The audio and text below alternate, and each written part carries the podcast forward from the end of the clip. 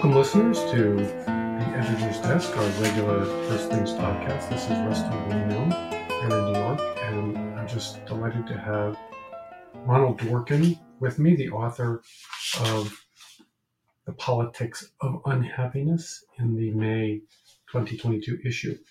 Ronald Dworkin is a physician and uh, political scientist. He's a former senior fellow at the Hudson Institute, and he's the author of Artificial Happiness, a 2006 book that uh, provided um, got you interested in this. Is that is that right?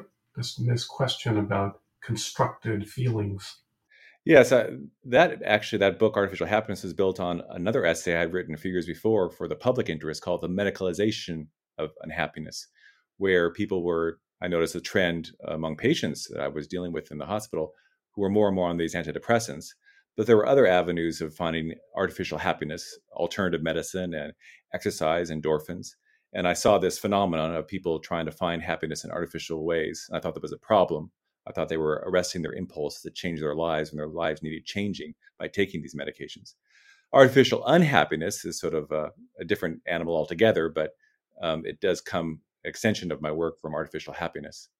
Well, you point out there's a paradox I mean, people have negative feelings, but you distinguish that from unhappiness. Explain.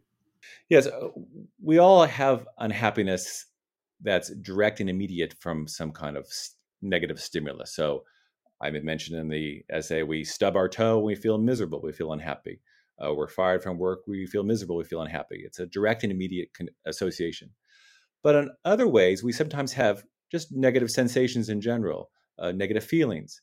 We're not quite sure why. We don't call it unhappiness yet, but we feel down for some reason. And so we eagerly try to pin a cause on it.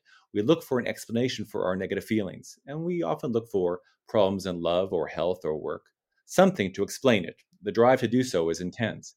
And when we do that, we then call ourselves unhappy because because we have this reason or explanation. But sometimes the connection between the explanation and the feeling is artificial uh, we do have a negative sensation, but because we're grasping so much for an explanation for that artificial that, that misery, we are actually artificially unhappy in the sense that we give ourselves an explanation that well really doesn't is really not the reason for feeling these negative sensations. Uh, sometimes negative sensations just come whenever. But because we have these explanations, we call ourselves unhappy, and that's how it proceeds from there. But it's artificial in the sense that the cause of the unhappiness uh, actually the, the, explanation for that happiness is given after the negative feeling we experience. It runs so counter to we're so trained to think that our unhappiness or that our we, we're so trained for the because you know i'm not you know i have a negative body image or something like that or you know i'm not accorded the respect i deserve or as you give the example i, I know i'm married to soon or not early enough or so you help us help help help our listeners understand the way in which it's like maybe scratching a scab that the I'm unhappy because is a is a kind of um, there's a biblical image of the dog going back to his vomit. Yes, yes, it is like that. We hate mysteries. I think maybe it's part of a, one more aspect of human nature. We want an explanation. We want explanations for anything, for that's why people invented uh, superstitions to explain things that could not be explained by the science of the time. So it is natural to us as the drive to eat or drink. We want explanations for our miseries. And that connection is so, so tight that uh, we immediately, upon feeling any kind of negative sensation, uh, reach for some kind of an explanation, uh, uh, uh some reason to tell us why we are miserable. And somehow we feel better when we do so. And we even like to talk about those reasons with other people. And other people then tell us and confirm us in those explanations. And you have this whole cycle, this vicious cycle where you had a negative sensation. It wasn't unhappiness until you discovered this cause. Now you call yourselves unhappy. And as a result, you sort of build on that and feed on that. And you become unhappy because of this explanation that really is sort of artificial to begin with. You give the analogy of evil spirits and witches. So this is not a modern phenomenon, although the modern element would be the the psycholo- I mean the scientific nomenclature that's associated with these explanations. Yes, I, I mean uh, 400 years ago, 500 years ago, people would say, "I am an I am feeling badly. I don't know why. What is the reason? Oh, it's evil spirits, or it's witches."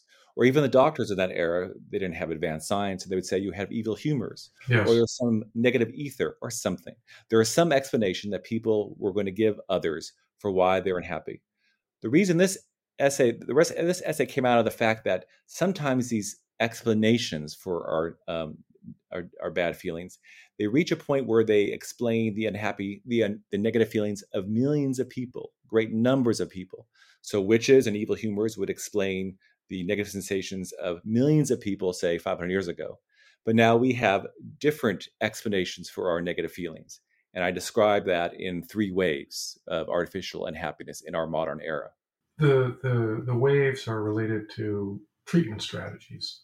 That's right. So, so underneath those treatment strategies are these explanations. That's right. So the and for example, the first wave, the explanation for your negative feeling is neurotransmitters. It's still out there.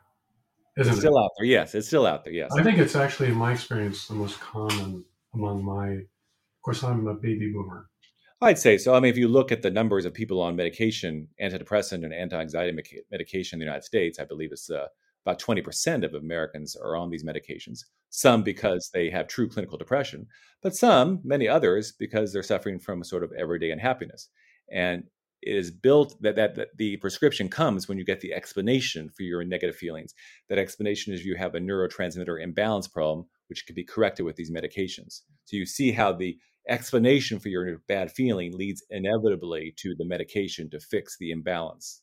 And in your assessment, there's, a there's not to say that neurotransmitters are causing these negative feelings. It's really not all that different from the evil humors explanation.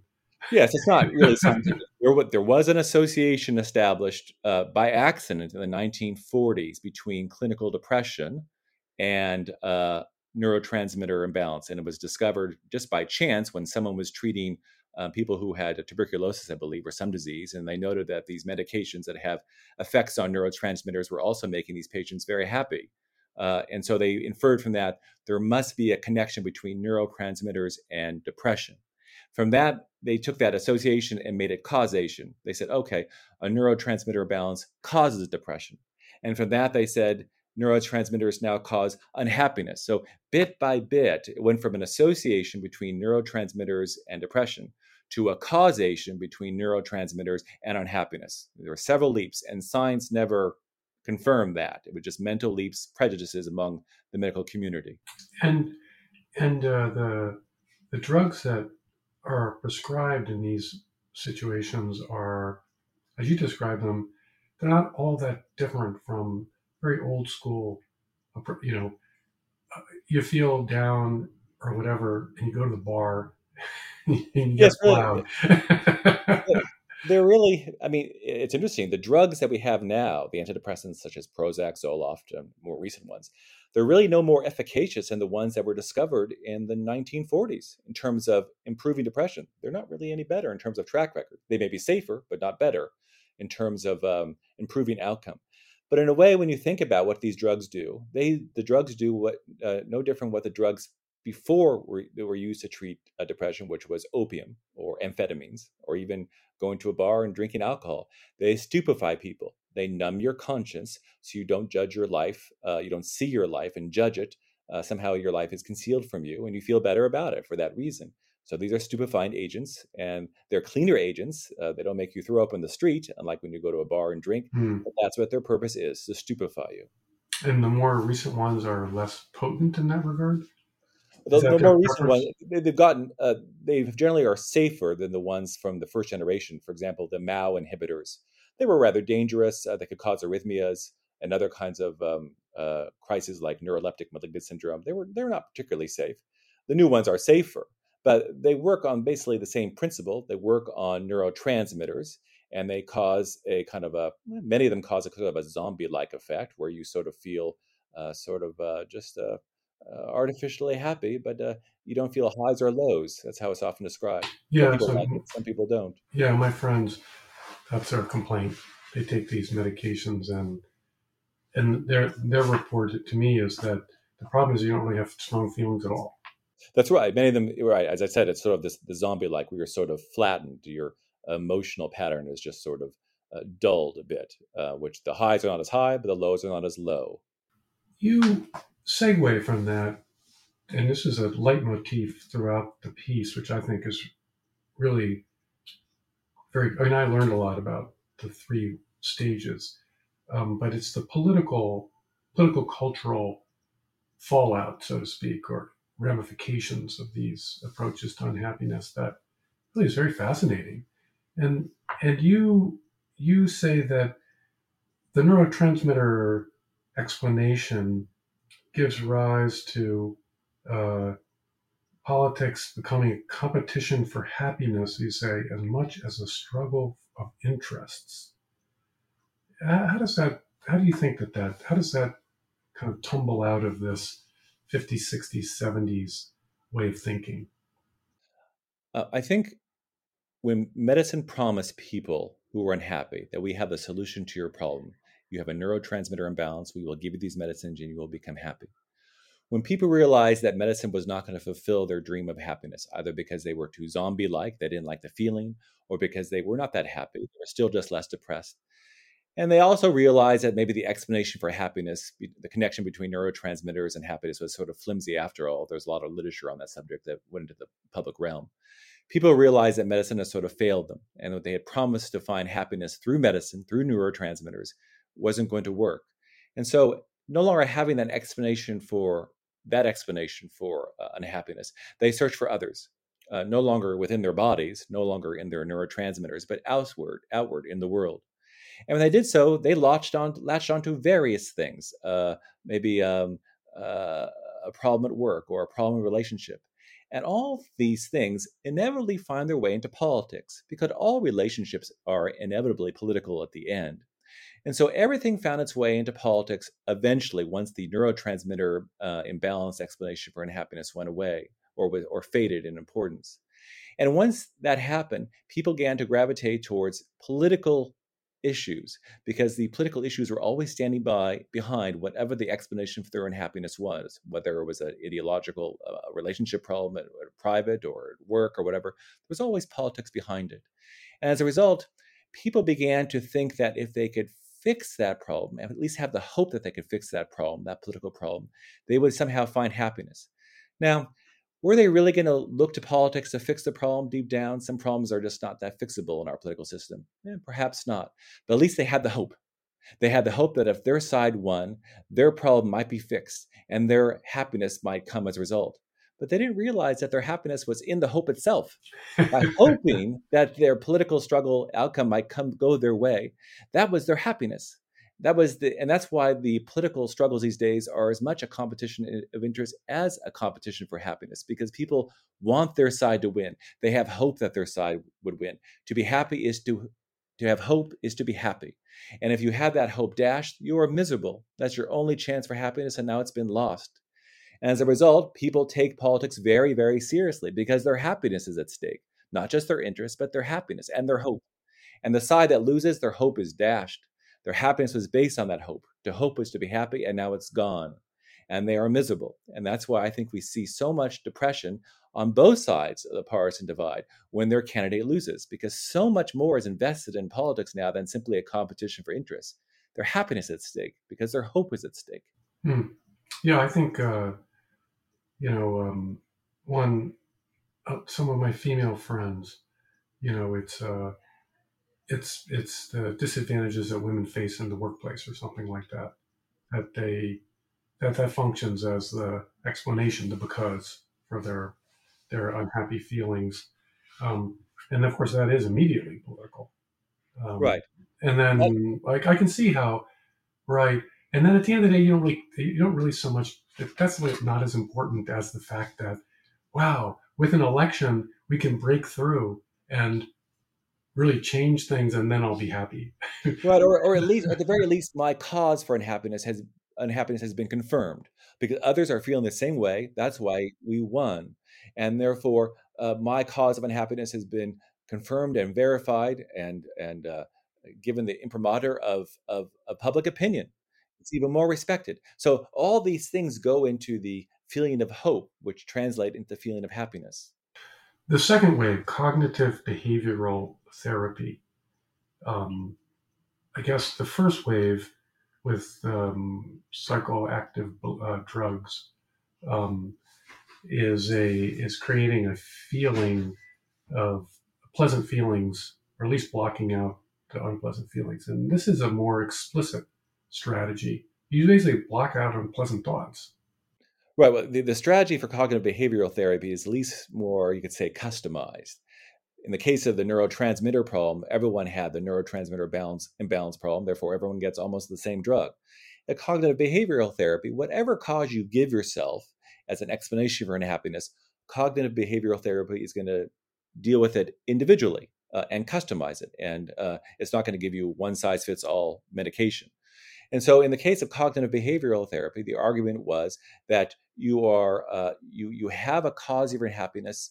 Uh, there isn't much we can do about it in terms of fixing that problem, but we can somehow detach you from that cause by giving you new values and looking at that cause in a different way. And by doing so, you'll sort of further yourself from that cause and you'll become less unhappy as a result.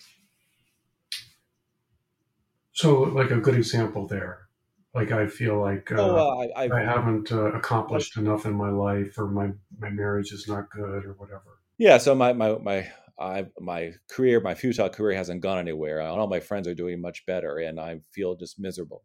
Well, you would go to the cognitive behavioral therapist, a therapist in general, and they would try to help you detach yourself from that cause by seeing life in a new way. Perhaps they would try to change your value system so that uh, don't be so ambitious. There's more to life than simply work and success. A work and success is not the panacea that you think it is. Many other people who are very successful, they're not particularly unhappy, not particularly happy. Uh, try to uh, look in other avenues of your life to find happiness. That's detaching you from your cause. It's making it less pointed. And that's the cognitive behavioral therapy method of dealing with the causes of unhappiness, detach you from it, put some space between you and the cause in some way. Now, there is still a little bit of the old the old form of stupefaction where you shut down the mind within cognitive behavioral therapy. The mindfulness or biofeedback is not that different than the method used with the antidepressants in that you don't think about the future, you don't think about the past, you're only in the moment in the present. You sort of shut your mind down. It's not that different from the stupefying effect of the antidepressants, where you're not thinking grandly about your life. You're shutting it down so you don't think at all about it. Uh, so it's that that's closer in a way to the neurotransmitter method. But the general therapist method is to detach yourself from your cause or your, what you think is your cause of unhappiness. I mean, there's uh, parallels here. You have uh, Lucretius's Epicureanism, there's Seneca's Stoicism. And so Hellenistic philosophy, late Hellenistic philosophy, has a strong therapeutic dimension to it. Um, you know, don't think about the affairs of this world. And, you know, if you're an Epicurean, if you realize that we're just atoms in the void, uh, then we won't take things so seriously and we won't be so unhappy. Um, yeah. The, but, the, but I think, I guess the difference here is that for cognitive behavioral therapy, there's a way in which both the Epicurean and the Stoic is really arguing this is the truth about the world or the cosmos, whereas cog, you know cognitive behavioral therapy is is more like well whatever the negative thought is, the therapist is going to detach you from it without sort of without regard to what's true and false. That's true. Mean, to, to, some extent, what you're saying, the therapists have not reinvented the wheel here. They're using techniques. I mean, I, I, people have asked me, "Do you use stupefying agents?" And I've often said, "Only one: philosophy." that can make well, you the consolations of philosophy, I Yes, that's right. Yes, uh, or even Cicero wrote the the book about grief. You know, he, he, couldn't find a solution to his grief when his daughter died, but he tried to find a solution of philosophy. Okay, so this is not new. But what's happening here is you make a good point. Um, the uh, philosophers in the past they tried to uh, detach you from your cause by trying to just help you discover truth. In this case, uh, today, uh, the therapists are simply trying to detach you from your cause by changing your value system, even if, if it should should be changed, or even if it's truth or not. So, if you are unhappy about your career, well, we're just simply going to lessen your ambition and to look at ambition as a value that's not as important. They're beginning to play with your value system in order to think less strongly about the cause of your unhappiness. Mm-hmm. That's not the same thing as searching for truth. Right, right. Um, and here you spell out in terms of the political and social implications. It's a very subtle uh, sequence of, of, of thoughts where, I mean, you, you you're back to your point about politics that there's something intensely validating about the fact that millions of others agree with me that this is this is a terrible source of unhappiness. Um, and so you can imagine the cognitive behavioral therapist having a whole slew of of, um, of clients that that um, that their cause is the same. You know, it's that they that they feel excluded from. You know, they feel like they don't fit in. And then right. this therapist, who happens to have a strong social activist streak, sort of says, "Well, it's one thing to help individual patients, but why don't I start a movement to to, to create a more affirmative culture for marginalized people?" Yes, and, I, and we sort of go through this sequence of yeah. thoughts. It's very nicely done. Yeah, I, I don't know. I don't think it was a conspiracy. I don't think there was a, a, a an active mind thinking let's tr- create a kind of cognitive behavioral behavioral program for the entire country. But it worked out that way.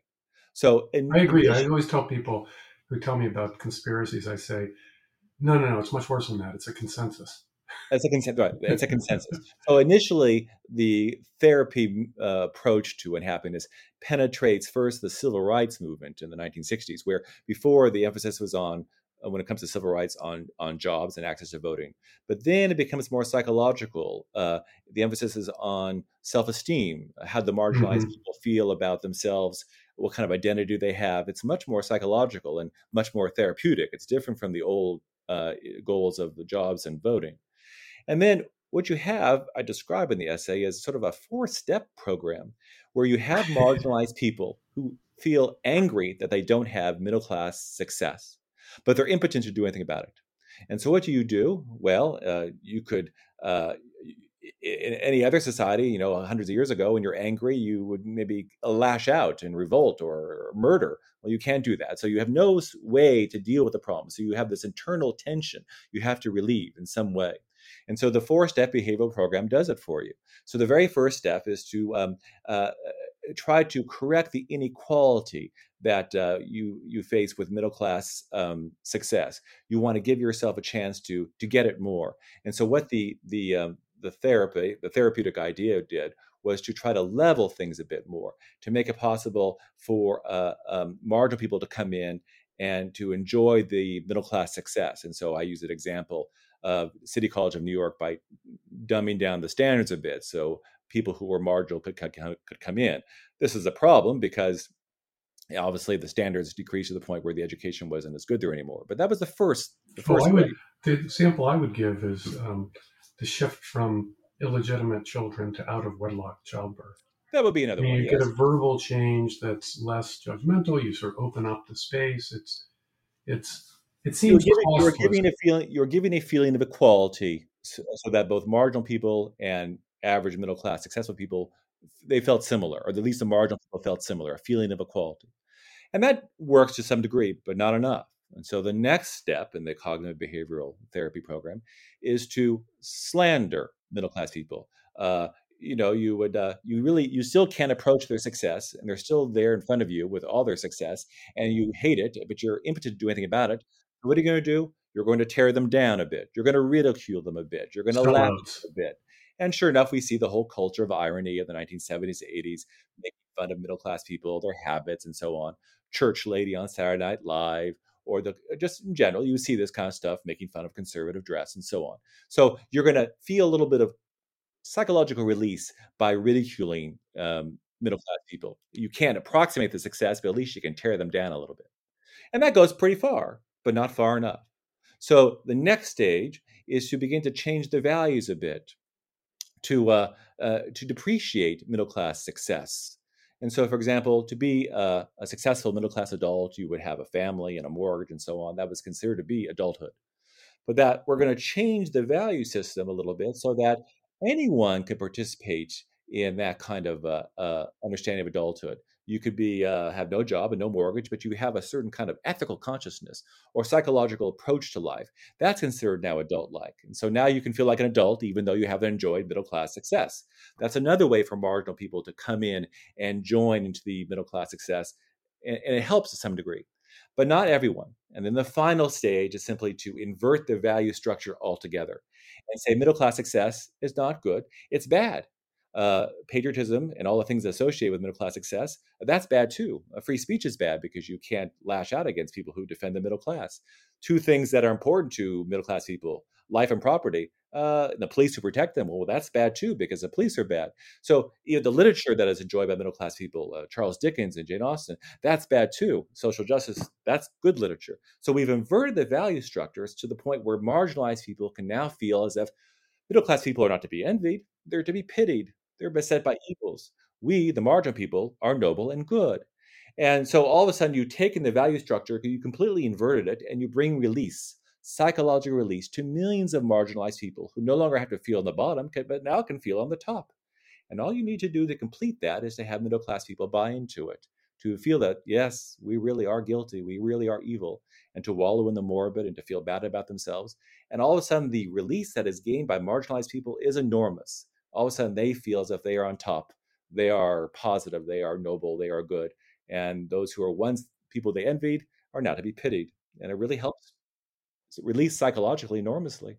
Right, and you say that's a sort of genealogy or one of the plausible genealogies of woke politics, identity politics, and, and, and wokeness. Yeah. Um, final stage, virtual reality. We've re- we've published on this. I got to say, that as a person that hasn't known a TV set in 40 years, I'm pretty uh, ill-informed about how advanced virtual reality is becoming. And the examples you give, it's quite advanced in 2022.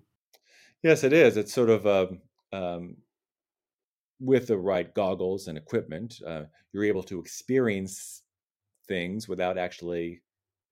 You could climb Everest without being on Everest, and you really get very nervous. Uh, people who've used the the virtual reality climb Everest, they feel nervous they might fall down a crevice. There's no crevice; you're on the floor of your living room, but you the goggles make you think you're there, so uh, they give you a feeling of immediacy and presence that is very exciting. The point of virtual reality and some of these other high tech um, uh, instruments to deal with uh, artificial happiness. If the first wave, the cause was neurotransmitters, and the second wave was a cause that could be somehow political that you could deal with through the therapeutic method. The third explanation of the cause of your unhappiness is reality itself. people are always saying the. there's truth to that.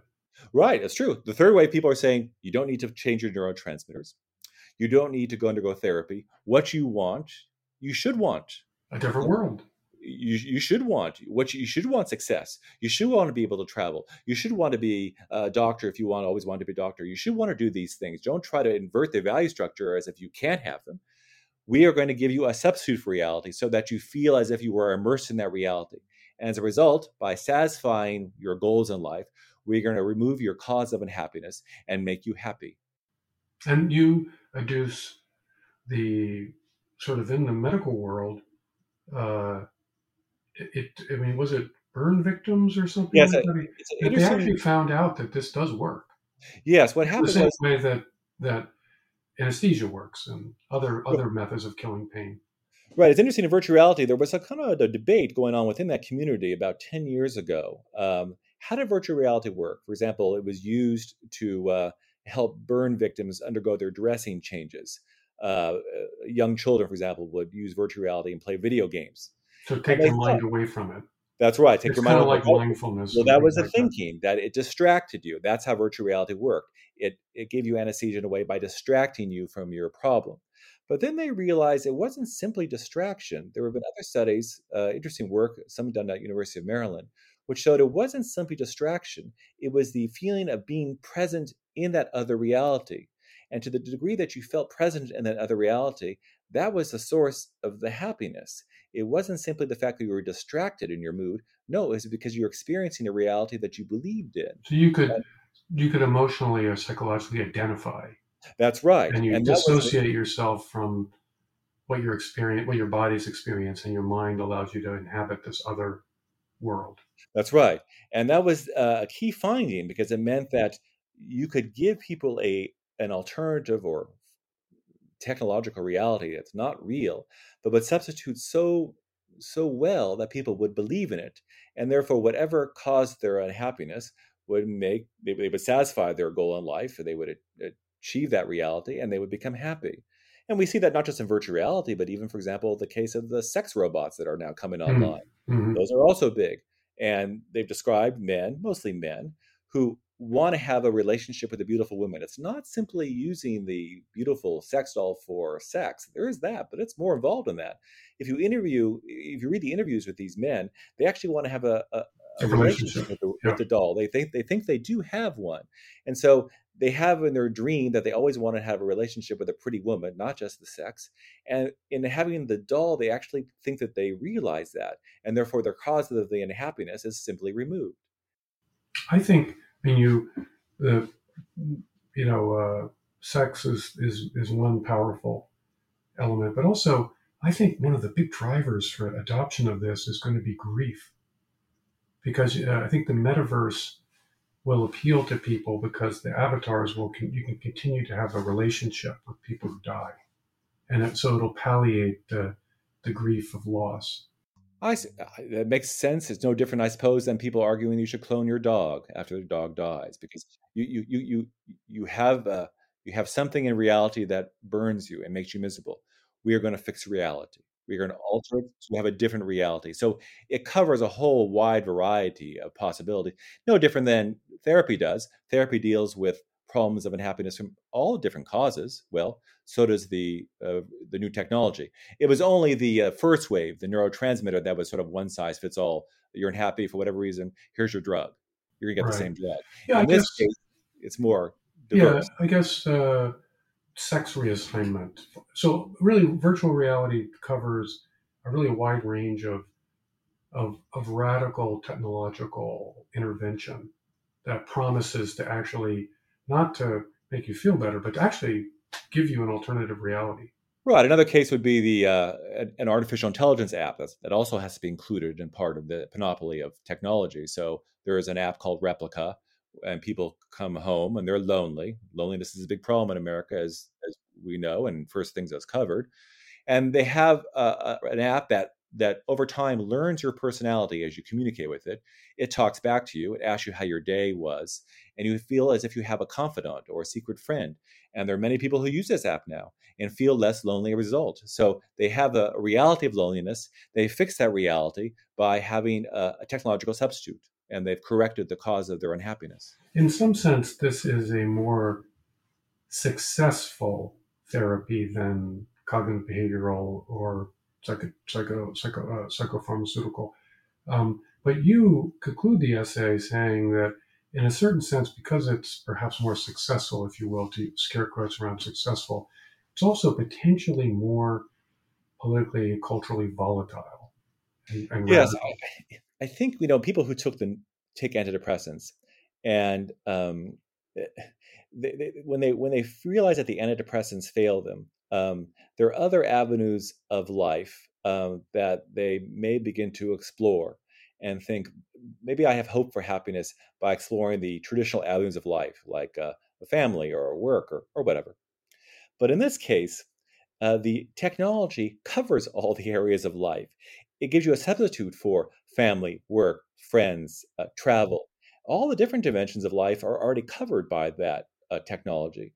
And if that fails, and I believe it will fail, because deep down, I think the person who uses virtual reality or sex robots or artificial intelligence knows that it's a counterfeit, knows it's a fake. And once they realize uh, that all the dimensions of their life are fake, and they're really there are no solutions uh, to any of the dimensions. You can't pursue the other dimensions of life because that's why you pursue these technologies because you couldn't. People are going to get very, very angry. I believe they're going to they'll get more radical. They'll think the system has failed them system wide. That all the different dimensions of life in society are somehow flawed, and the are more likely to rebel against the system, much more than if neurotransmitters failed or therapy failed. And you conclude with your own Dr. Dworkin prescription, which is yes. that uh, unhappy. The only real, not not solution, but the only real answer to unhappiness is reality.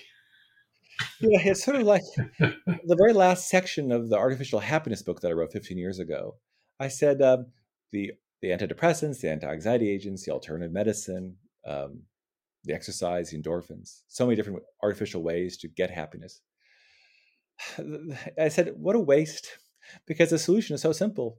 Uh, just spend uh, $10, $15 and go to a local library and find some books on philosophy religion, religion, see what the great thinkers have said about unhappiness, and try to build a philosophy of life so that you can deal with it and, and, and create a sort of a, a way to, to, cope with it, to accept it, and to assimilate it. And life is never going to be perfectly easy. And, and, and that's what you could, the best thing you can do for yourself, then use these artificial means.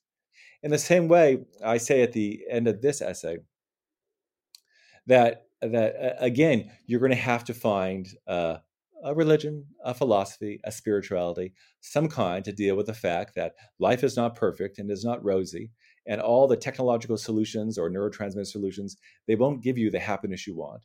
You're going to have to find some way to approach life realistically, sensibly. Uh, that gives you some distance, that helps you assimilate everyday life problems, but not to be destroyed by them or overwrought by them and overcome by them. And that doesn't that doesn't cost that much. Just go to a local library and read some of the, what the great thinkers have said over the last couple thousand years. I'm sure you'll find some philosophy that help you deal with life in a realistic way. And uh, to conclude, I mean, I guess you wouldn't say that any of these therapies are, if they're means to the end that you just described. I mean, for some people, a stressful day, they should have a drink. Oh yes. Or I, for some people, stupefaction, whether it's virtual, cognitive, behavioral, or pharmaceutical, could be a could be a um, any more than taking the codeine pills after surgery or painkillers after surgery would be fitting as a way to get to the spot where you could actually live the real life that you have. Right. I am not an ascetic or a purist, and I have other work I work on in the area of harm reduction, for example, opioid control or e-cigarettes. And I'm always telling people people, uh, they say, people have been pharmacologists before they were farmers. They like to stupefy themselves. Life is difficult, so they want a beer, a glass of wine, whatever, or they want their nicotine. Okay, that's just how it is, uh, and I accept that. Uh, I wouldn't want to be to get out of hand, but I certainly have no problem with people using everyday stupefying agents because of a bad day at work to feel a little bit better. That's all fine. That's all reasonable. And the people who want to rid society of those things, for example, I think the public health establishment is very opposed to nicotine use of any kind. I'm much more forgiving about the use of nicotine. If people want to resort to nicotine in vaping form, that's just a lot safer than tobacco. Let them go ahead and do it. Life can be difficult. Let them have a can of beer. It's fine. Life is difficult. I just don't want total stupefaction so that your life is is a fraud completely. There's a big difference between having a beer or a, smoking, uh, a, a vaping an e-cigarette after a bad day of work, and a totally inverting reality or totally living in an alternative reality where your friends are not real, your sex partner is not real, everything is unreal. That's a different level altogether. So, also, yeah. Also, yeah. your your the piece. Part of the thrust of it that I found so interesting is that it's not just as I agree. There's a way in which the the, the temporary means becomes the becomes a, a prescri- prescribed way of life. But also, there's a way in which, in the modern era, we make these technological promises that, because they cannot be fulfilled, they have very explosive political implications. I think it, it's one thing to sort of nobody promised that by you know having a two shots of whiskey you you could you could solve your problems of depression. They said, yeah, it'll make you feel better today, but sadly tomorrow it's not. You're going to wake up sober. Whereas a lot of the pharmaceutical stuff is a promise that if we if you take these regularly, we'll solve the neurotransmitter problem. Right. I think this is you you hit this is the fundamental difference between common sense and ideology. All ideologies, I would say. Mm-hmm. Common sense understands that life can be difficult. To stupefy yourself, you know, for, for a moment, for taking a can of beer, that's fine. You're not going to change life altogether. Life will still have its problems. Ideologies are different ideologies try to deproblematize existence completely. And that's what the neurotransmitter, the therapist, and the new virtual reality method is trying to do, is trying to deproblematize existence completely. And that's the promise. So having a can of beer after a hard day's work is not going to deproblematize existence. You're not going to, you know, everyone who knows who does that after they come back from work realize the problems are still there. They just want a moment's relief. Same with someone who vapes an e-cigarette. They just want a moment's relief. But ideologies and these explanations for unhappiness that are, are mass explanations, they're trying to fix all the problems and say if we pursue this solution, we will deproblematize existence. That's a fundamentally different thing. Mm. Well, thank you so much for your time, and, and thanks for that wonderful, this wonderful essay and, and first things. Thank you very much for having me.